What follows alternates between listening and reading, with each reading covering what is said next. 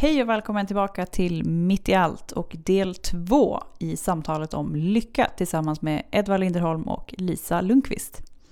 Programledare är som vanligt Fredrik Lundberg. Nu kör vi!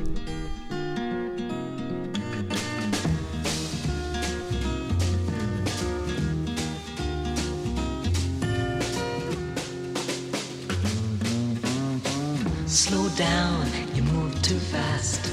You got to make the morning last. Just kicking down the cobblestones. Looking for fun and feeling groovy. Då kanske det ändå finns någonstans en grundläggande acceptans mot det här kaoset. Att du känner... För det är ju många som, som du säger, unga också försöker motverka det här kaoset som är livet. Eh, Eh, men att du kanske mer embracear det, så att säga. Eh, fattar du vad jag menar? Mm, absolut. Ja. Eh. Mm. Man brukar säga att kaos är granne med Gud. Nej, men jag tror kaos är otroligt viktigt. Och jag tänkte också på det här när vi pratade om, om, om um, ja, att välja glädje. Jag tror att det är viktigt att det finns, det, det ska finnas pessimister i världen.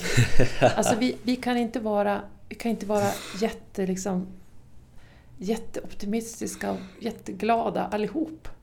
Vi behöver, vi behöver varann. Eh, det är bra att det finns lite... När jag växte upp då, då fanns det... Då fanns det mm, min farmor var ganska trubben och sådär. Men och, och min morfar, nej, min farfar han var väldigt glad och jämn och sådär.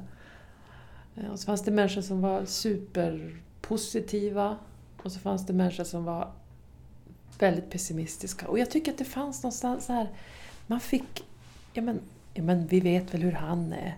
Och de hade sin plats. De var viktiga. Pessimisterna kan ju bromsa upp det här otroliga optimistiska fram, framåt-tänket hela tiden. Så jag tror att det, det är lite bra uh-huh. att vi är som vi är. Jag lyssnade på, på något radioprogram, jag inte om det var ett sommarprat. Jag, nu kanske jag blandar källor hit och dit, men jag har för mig att det var Stefan Einhorn som, som eh, pratade och hade skrivit och hänvisade till forskning då kring det här med lycka att evolutionärt så, så, finns det ingen anledning för oss att gå omkring och vara lyckliga hela tiden. Mm. Det skulle begränsa människans utveckling. Då skulle vi inte liksom... Vi skulle inte... Hade vi varit lyckliga hela tiden, då hade vi aldrig kommit dit vi är idag. Mm. Typ, om jag tolkar det här rätt. Och det är ju... Vi, vi, klart vi ska få vara både glada och djupglada över det som vi har åstadkommit, både på individnivå och gruppnivå mm. och samhällsnivå. Men om vi stannar där, då tar vi ju aldrig nästa steg. Det, mm. Då måste det finnas pessimister som ifrågasätter och mm. realister som problematiserar för att vi ska kunna växa mm. som grupp, tänker jag. Jag vet inte. Mm. Men det är intressant. Då, då blir ju då blir den här jakten på lycka som vi håller på med hela tiden med den här statusen och den här... Allt det vi matas med blir ju... Mm. Det är ett orimligt ekorrhjul vi stoppar in oss i. Ja, och om man har en för färdig bild av att det är så här jag borde vara, det är så här jag borde känna. Mm. Då är det ju, om jag, om jag går omkring då och är missnöjd och känner att jag borde känna på ett annat sätt. Då, då finns ju risken att jag vänder mig bort från missnöjet och försöker vara glad. Men missnöjet kanske är en viktig signal i mig om att någonting faktiskt är fel. Alltså missnöjet är ju en missnöje och, och, och ilska och viljan att förändra. Det har ju skapat liksom... Ja men, det har ju åstadkommit revolution, förändringar i samhällen. Så det är ju, jag tänker att det vi känner av icke-lyckade, om vi säger. Mm. Det ska vi vara väldigt... Vi ska lyssna på det och försöka förstå vad betyder det här egentligen?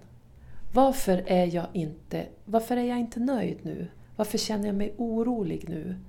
Inte trycka bort det, Utan lyssna, vad är det egentligen den här känslan vill säga mig nu? Um, för, och det tror jag är att mogna som människa. Att, att alla mina känslor, min kropp, mina tankar hör ihop. Och, och jag, um, jag, jag får hela tiden liksom meddelanden i mig själv. Vad, vad är det här för mig? Vad, vad behöver jag lära mig nu? Vad behöver jag se? Vad behöver jag lyssna till?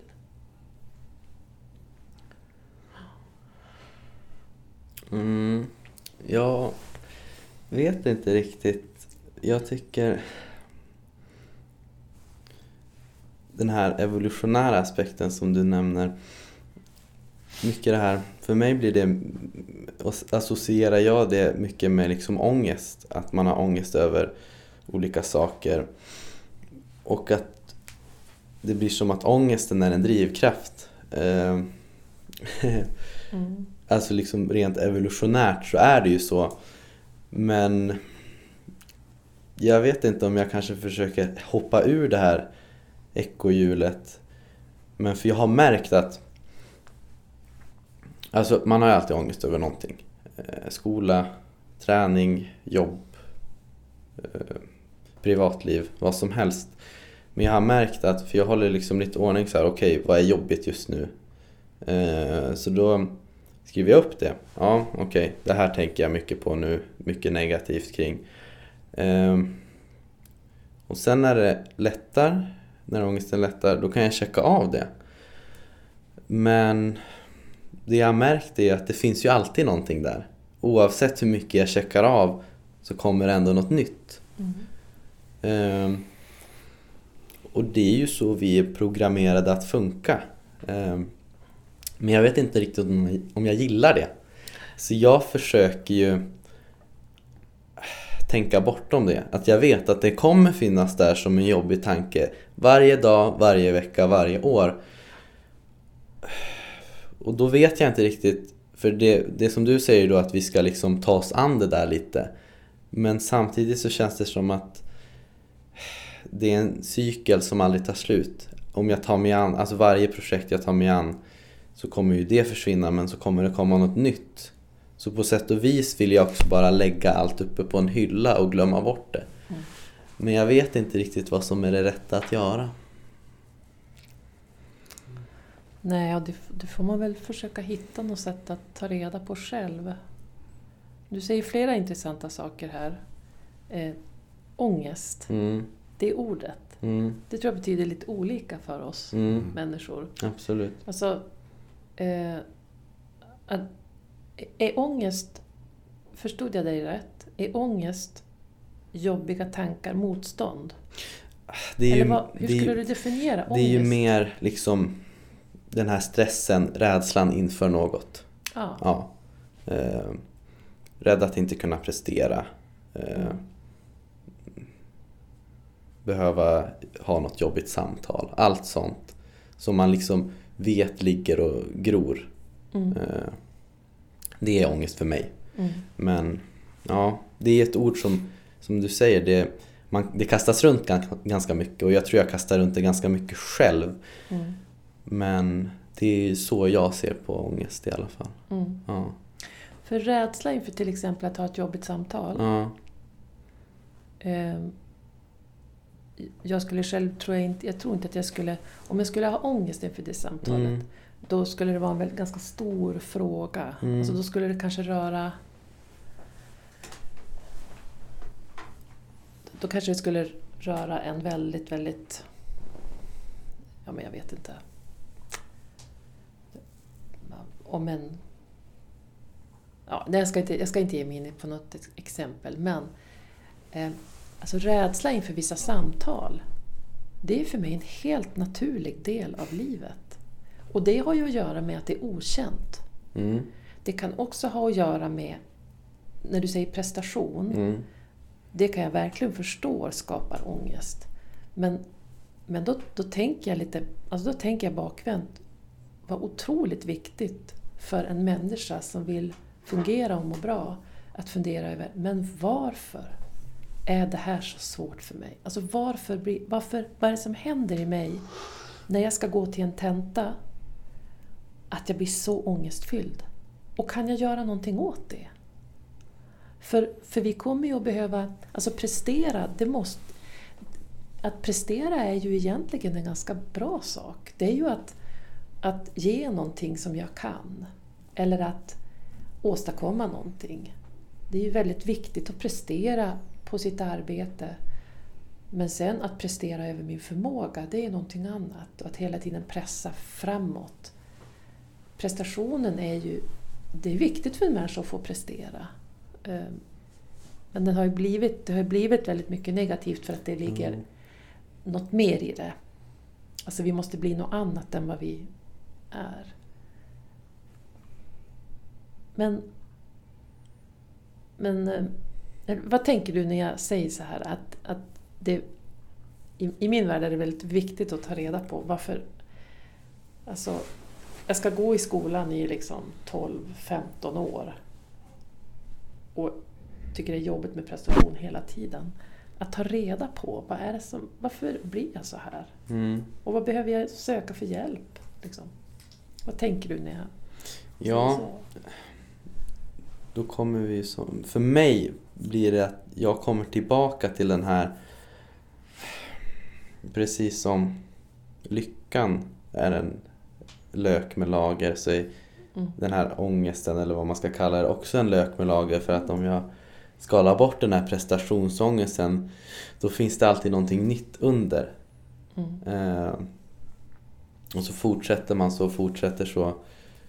Och jag har, det är det jag har märkt när jag har gått inåt och tänkt på det här. Eh, vad är det jag tycker är jobbigt? Alltså och faktiskt kunnat ha översikt under en längre tidsperiod. Vad, hur det har förändrats. Eh, och det är, det är där jag blir lite uppgiven när jag märker att jag kanske lyckas jobba, jobba bort något eh, men att det mm. alltid kommer något nytt. Ja. Eh, och jag är så trött på det. Ja. Känner du att, att er generation får för lite mm, du duger? Feedback liksom. Och då menar jag inte bara det ordet utan verkligen få veta det, den här uppgiften har ni nu, men det som egentligen är intressant med den, det är du, vad du tänker om det. Får ni sån feedback? Nej, alltså det är ju drömmen att skolväsendet bryr sig om reflektionerna mer än den här bokstaven. Eh, på pappret efter en examination. Eh, men det blir som... Det blir ju väldigt kantigt när vi ska samla en persons tankar om vi tänker ett samhällsämne eller liknande. Fylla den här lilla rutan där det står eleven ska uppnå mm. ett nyanserat tänkande. Det blir så skevt tycker jag. Ja. Att eh, jämföra sätta ord på ett intellekt blir väldigt konstigt för mig. Mm. Eh, eh, så därför tycker jag nog att vi inte får det. Mm. Det blir ju väldigt centrerat kring just det här. Du ska uppfylla, du ska tänka på ett visst sätt. Eh, ja. Sen så kan ju det också vara en fördel för vissa. Då kan man ju knäcka systemet. Man kan ju berätta det folk eller skolan vill höra, skriva det de vill höra. Men då är man ju liksom inte sann mot sig själv. Mm. Så nej, jag tror vi är lite understimulerade på den punkten mm. faktiskt. Mm. Om jag ska vara ärlig. Mm. mm. Det är ju väldigt sorgligt. Ja. Att vi... Vilja boosta er. vi bygger ett samhälle ja där vi bara pratar om att, att vi, vi blir till genom det vi gör. Mm. Och, och, att eh, mm. människovärdet i botten, eh, det glömmer vi bort. Mm. Eh, det, det, känns osunt. Mm, verkligen. Och väldigt problematiskt. Hello, lamppost, what you knowin'? I come to watch your flowers growin'. Ain't you got no rhymes for me?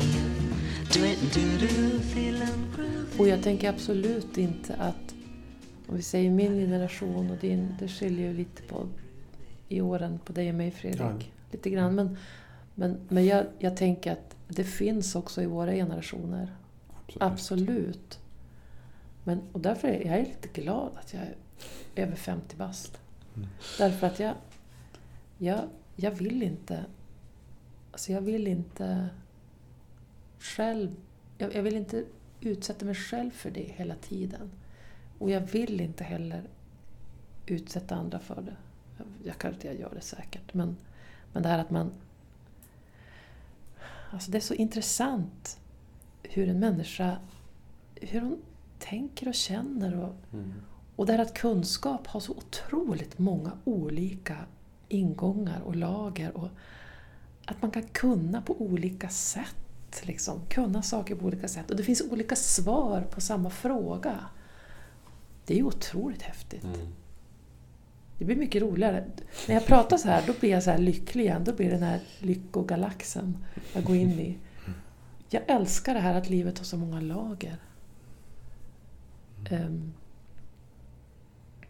ja, jag vill bli bemött så, själv. Jag, jag, jag önskar... Jo, då blir jag väldigt glad. Mm. När de bemöter mig som att det jag tycker är intressant fastän den personen kanske tycker något annat. Då blir jag lycklig. Mm. Mm. Och så skulle jag vilja bemöta ja, andra också. Mm. Mm. Men motstånd och ångest, är det alltid samma sak? Jag kan ta ett exempel bara. Ja. Mina tonåringar hemma kan ju känna motstånd mot att plocka ur diskmaskinen. Mm. Men jag, jag är inte säker på att de skulle säga att det skapar ångest. Ja, det, kan, det kanske måste fråga dem. Men, men, men är motstånd och ångest alltid samma sak? Nej, det tror jag inte det är. Men det känns som... Motstånd, det handlar ju mer om ovilja. Mm. Um, ångest, det är någonting... eh, alltså ostoppbart. Eh, Mm. du vet att det ska komma så småningom. Alltså, hur, du, det går inte att undvika Mm. jag kan ju undvika att plocka ur diskmaskinen. Mm. Eh, nej, så det, det är en bra fråga men jag tror inte nödvändigtvis att de behöver vara, behöver vara samma. Nej. Det verkar som att i, i ditt resonemang i alla fall kopplar mycket ångest till prestationerna. Ja, Till absolut. prestation. Mm. absolut. Eh, Mm. Eller omgivningens uppfattning av en. Ja. Ja, hur de upplever mig. Eh, det är ju det som skapar ångest. Mm. Ja. Mm. Och någonstans så tror jag ju att lyckan för min del då blir djupglädjen att kunna släppa det. Mm. Bara sväva fritt Mm. och vara tillfreds. Ja. Och det jobbar jag på varje dag. Eh, och jag tycker jag kommer närmare och närmare. Och det är väldigt kul. Mm.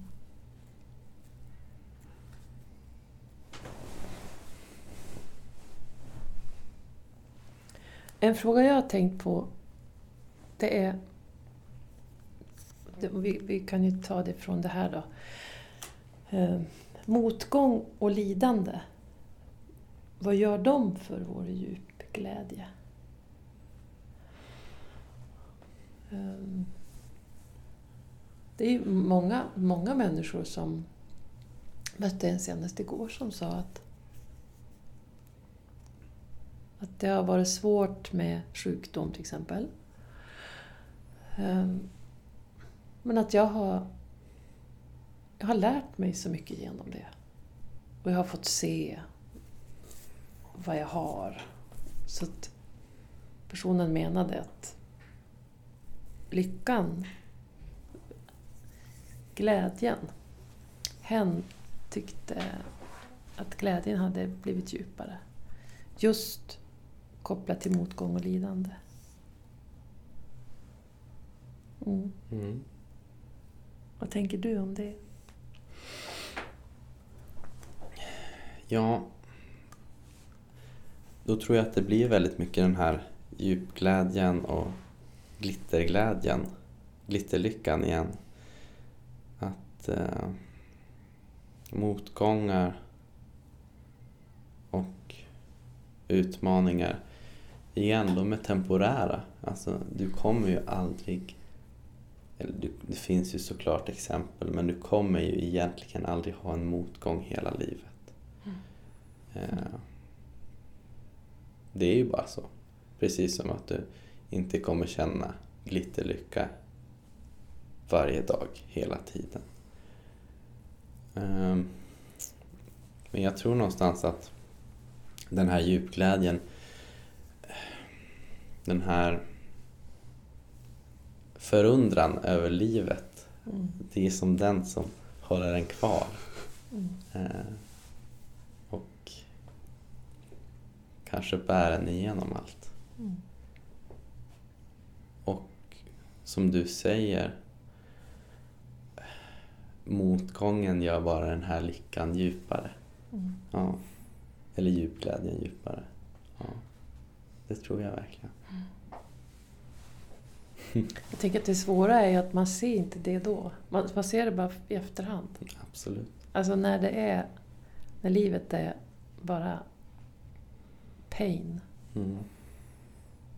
Då är det ju svårt att se att det här ska leda till min fördjupning. Liksom. Och till djupare lycka. Mm.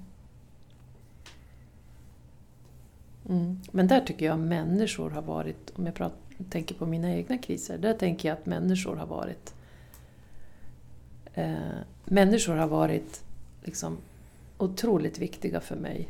För att på något sätt påminna mig om att det finns ett liv efter det här svåra. Det finns... Eh, jag kommer att bli glad igen. Eller, de har påmint mig om det, även om jag inte kan känna det. Man brukar tala ibland om ställföreträdande glädje eller ställföreträdande hopp. Det är någon som är där framme och visar mig att det är inte slut här. Liksom. Det har varit väldigt viktigt. Vilket hedersuppdrag. Mm. Det är bra. Mm. Och det där brukar jag ofta tänka på när någon är ledsen. Att, och jag, om, om man möter någon som är ledsen eller som har det väldigt, väldigt svårt. Att, att komma ihåg det, att den människan måste vara där nu. Liksom. Men, men det jag kan göra, bara genom att finnas där och på något sätt inte gå in i hela den olyckan. Jag, jag kan förstå det, men jag behöver inte bli lika ledsen som den för att visa min sympati eller min empati. Liksom. För att visa min kärlek till den människan. Utan det är viktigt att jag är där jag är. Mm. Att jag är ja, men, så stark att jag orkar där jag är. Liksom. Mm. För den människan behöver Mm. att det finns någon som, som är kvar i den, jag på att säga, den lyckliga världen. Om man själv är i den olyckliga. Mm. En spännande tanke som jag tycker man borde tänka oftare när man är i sådana här svåra situationer är att se på den ovanifrån. Mm. Alltså nästan som i filmer när någon dör och så får man se samma kropp fast i genomskinlig format. Liksom sväva upp ovanifrån och bara se allt. Mm. Att kolla på krisen med ett fågelöga. Eh, Det tycker jag är spännande. Mm. För det ger som otroligt mycket mer perspektiv. Mm. Att man liksom man kan både se början, man kan se nuet, man kanske till och med kan se slutet. Eh, för att bara vara där i stunden är ju också viktigt. Men att just kunna sväva upp bara för ett ögonblick och fatta var är jag någonstans? Mm. Eh, det tycker jag är en spännande tanke. Mm. Eh, som jag ska försöka att ha med mig när jag går igenom svåra saker. För det kommer ju hända. Eh, men att se på den och då också i efterhand så tror jag det är lättare att gå tillbaka till den här överblicken än till känslan i nuet. Mm. Alltså fast dået liksom. Mm. Eh, och tänka, ja, så där såg det faktiskt ut. Eh, det tycker jag är en spännande tanke. Mm. Ja.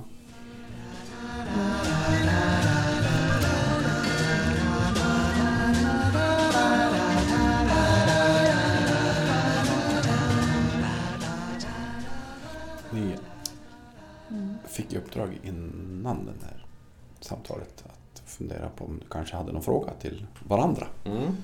Eh, kanske, kanske hoppar dit nu. Bryter mitt i alla tankar. Mm. Kul! Eh, vem ska börja? Varsågod. Det här är ju ingen lyckofråga precis. Eh, men det kanske inte måste vara. Nej. Eh, jag tänk, satt och tänkte när jag fick höra att jag ska ställa en fråga till dig. Eh, och min spontana tanke är ju liksom, du är präst. Jag kanske ska fråga något, något som har med tro att göra eller kristendom. Så det var faktiskt det jag gjorde också. Ehm,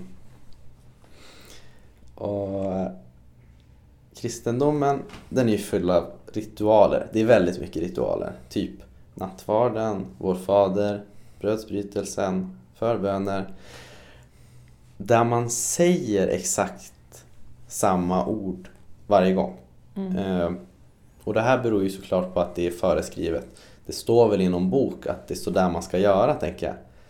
Eh, men tror du att det finns ett syfte utöver det? Och jag tänker även på sådana här mindre grejer, typ man gör ett kors över eh, bröstet efter en bön eller efter nattvarden. Det är ju inte alla som gör så. Långt ifrån alla. Eh, men ganska många. Mm. Men, och där dessutom så det står väl ingenstans att du ska göra så vid specifika tillfällen. Eller de tillfällen man väljer att göra så. Så vad tänker du om den här ritualernas inverkan på tro och religion? Eh, för det har jag tänkt mycket på på senaste tiden om tron ska vara begränsad till den här, de här ritualerna eller om de ska ritualerna hjälper till att stärka tron. Lite så. Ja. Mm. Vad är det för eh, diffus? Nej, det är en Fråga. otroligt spännande fråga. Vi får se om jag mitt svar kan göra den rättvisa. Alltså, jag, jag tänker så här. För det första tror jag inte att den kristna tron har mer ritualer än andra Nej, absolut inte. Mm. Nej. Jag tror att det är en, ett, alltså jag tror att det här är mänskliga mönster. Och jag tror att vi människor behöver riter och ritualer. Och kanske särskilt när det gäller tro. Så om vi börjar från trons håll, om vi lämnar Mm. riterna lite grann. Mm. Så tror jag att tron, den är gränslös. Gud är gränslös. Vi vet inte egentligen vad Gud är. Alltså vi kan inte... Vi, vi, kan, vi kan bara svara med våra... Liksom, det här mysteriet som Gud och den, den andliga sätt världen är. Det är för stort för oss. Mm. Och därför behöver vi riter. För att vi överhuvudtaget ska kunna prata om Gud. För att vi överhuvudtaget ska kunna liksom... Ja... ehm, för att vi överhuvudtaget ska kunna uttrycka tro så behöver vi någon slags handling. Och riter är ju ja, heliga, någon slags heliga handlingar. Mm. Riter är ju handlingar. Som betyder så mycket mer. Snacka om lökar. De har ju så, alltså varje rit har ju så många lager. Eh, Så de räcker för ett helt liv. Nattvarden till exempel, den, den kan förklaras historiskt, liksom var den kommer ifrån. Jesu sista måltid med sina lärjungar. Sen kan man förklara den utifrån Jesu död och uppståndelse. Man kan förklara den utifrån att Gud blev människa. Vi pratar om kropp och blod, Mm. vilket är ju två väldigt viktiga liksom, saker i en människa. Som verkligen är mänskligt, inte andligt. Mm. Utan, men, mm, mm, vi talar också om ja, döden och uppståndelsen, att Jesus gav sin kropp, han gav sitt liv för oss, säger vi ibland i kyrkan. Ehm, men vi talar också om bröd som bryts. Att vi i den ritualen talar om att brödet är brutet för alla. Det här gäller alla människor. Guds kärlek är till för alla människor. Och, vår, och den ritualen som är, den handlingen som är nattvarden, den ska också utmana oss till att själva leva riter. Alltså handla. Då blir Gud till Mm. hos oss. När vi handlar för varandra. Alltså handla när vi gör någonting mot varandra. För varandra. Så blir Gud kropp hos oss. Så jag tänker att det, riten är otroligt viktig Mm. för, för att få uttrycka sin tro. Mm. Ehm. Sen, sen låg det i din fråga också, det är väl bestämt, sa du, hur Ja. man ska göra. Jo. Mm. Och, och det här med korstecknet till exempel, det är bestämt väldigt många gånger. Mm. Till exempel i begravningen så när man lyser frid över någon så ritar man tecknar man också ett kors Mm. över kistan. Och det, är ju i den, det gör vi ju i den kristna riten. Därför att vi talar om Jesu Mm. död och uppståndelse. Att vi tänker att livet tar inte... Det, det är slut som vi ser det. Men det finns en större hemlighet i det här med, med döden och uppståndelsen. Hur det går till vet vi inte, men vi tror på att det är inte slut här. Det finns något större. Eh, så då står, det, då står det i handboken då som vi följer, eller i den ordningen som vi använder i begravningen för, i Svenska kyrkan, där man har bestämt att då, då tecknar man ett kors där över. Um, ja, Mm. är det svar på din fråga? Jo, nej, men det tycker jag. Mm. För att Mm. jag gillar ju tanken på att... För man lär sig ju aldrig riktigt. Om jag skulle gå i gudstjänst utan att veta någonting om kristendom Mm. i tio år så skulle jag aldrig riktigt fatta varför man gjorde många saker. Mm. Och jag tycker det är väldigt viktigt att kunna koppla handlingar till tron. Mm. Eh, och det tycker jag fick svar på. Det tycker jag var väldigt fint. Och där ska jag också säga, ibland talar man om att vårt samhälle är sekulariserat. Mm. Alltså av för an, avandligat eller Mm. avkristnat eller av religiosifierat.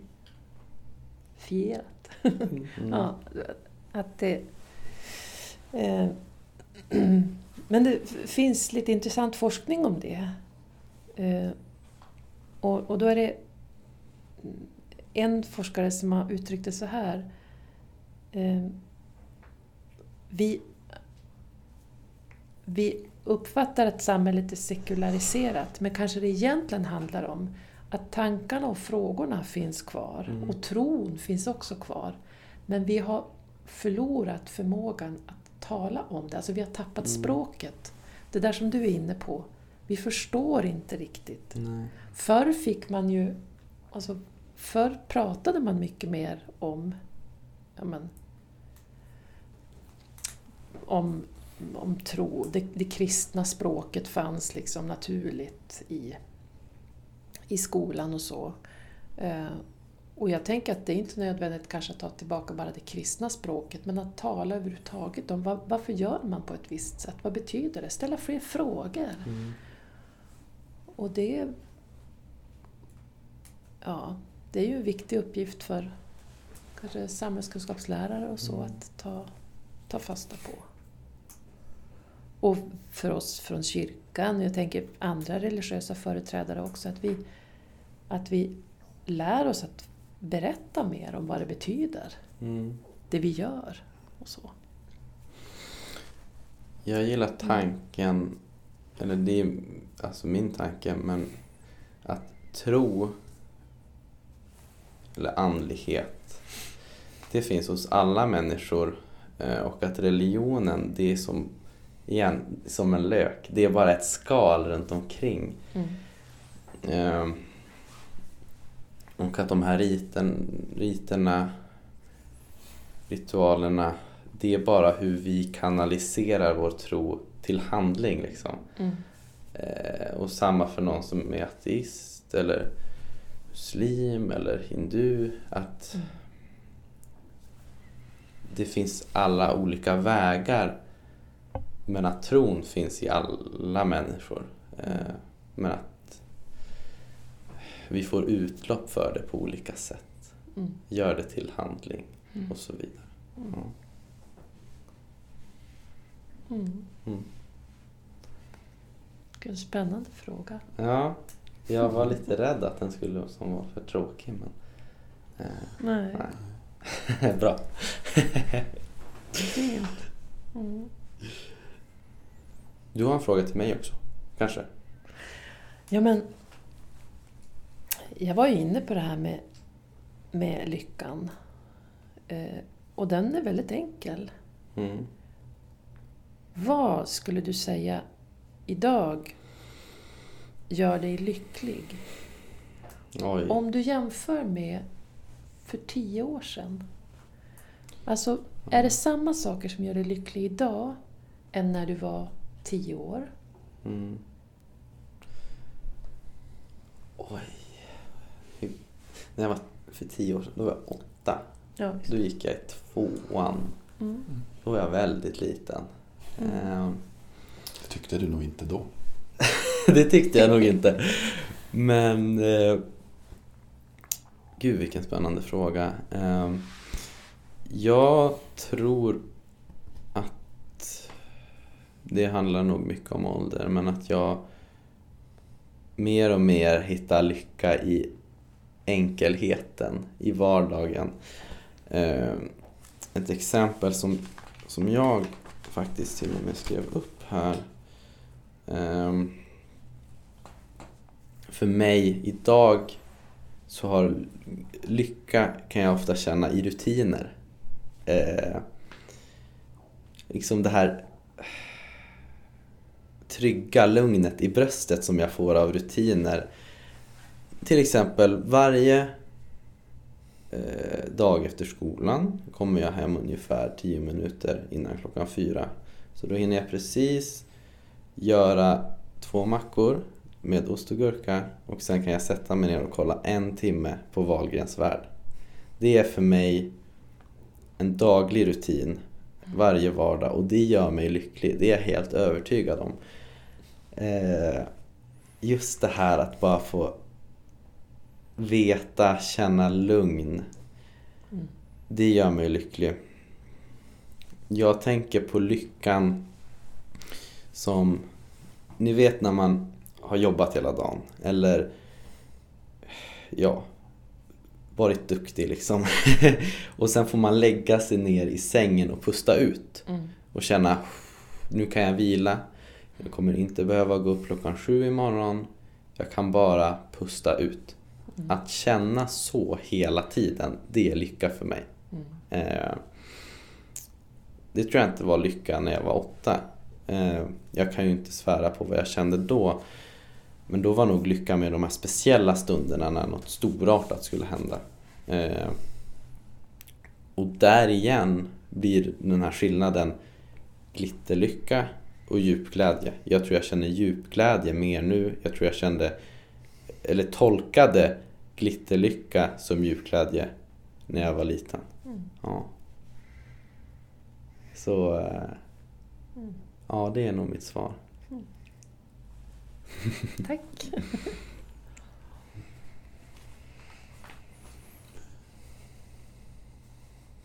Jag tror att vi ska stanna där. Mm. Nu har vi pratat mycket.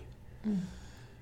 Stort tack för att ni har kommit hit och delat med er av era erfarenheter och tankar. Tack för att vi fick komma. Ja, verkligen. Det var jättekul. Tack Edvard för ett fint samtal. Tack, detsamma.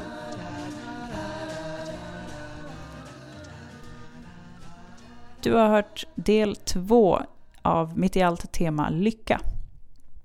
Programledare för podden var Fredrik Lundberg och avsnittet är producerat av mig, Rebecca Rees. Vi hörs snart igen.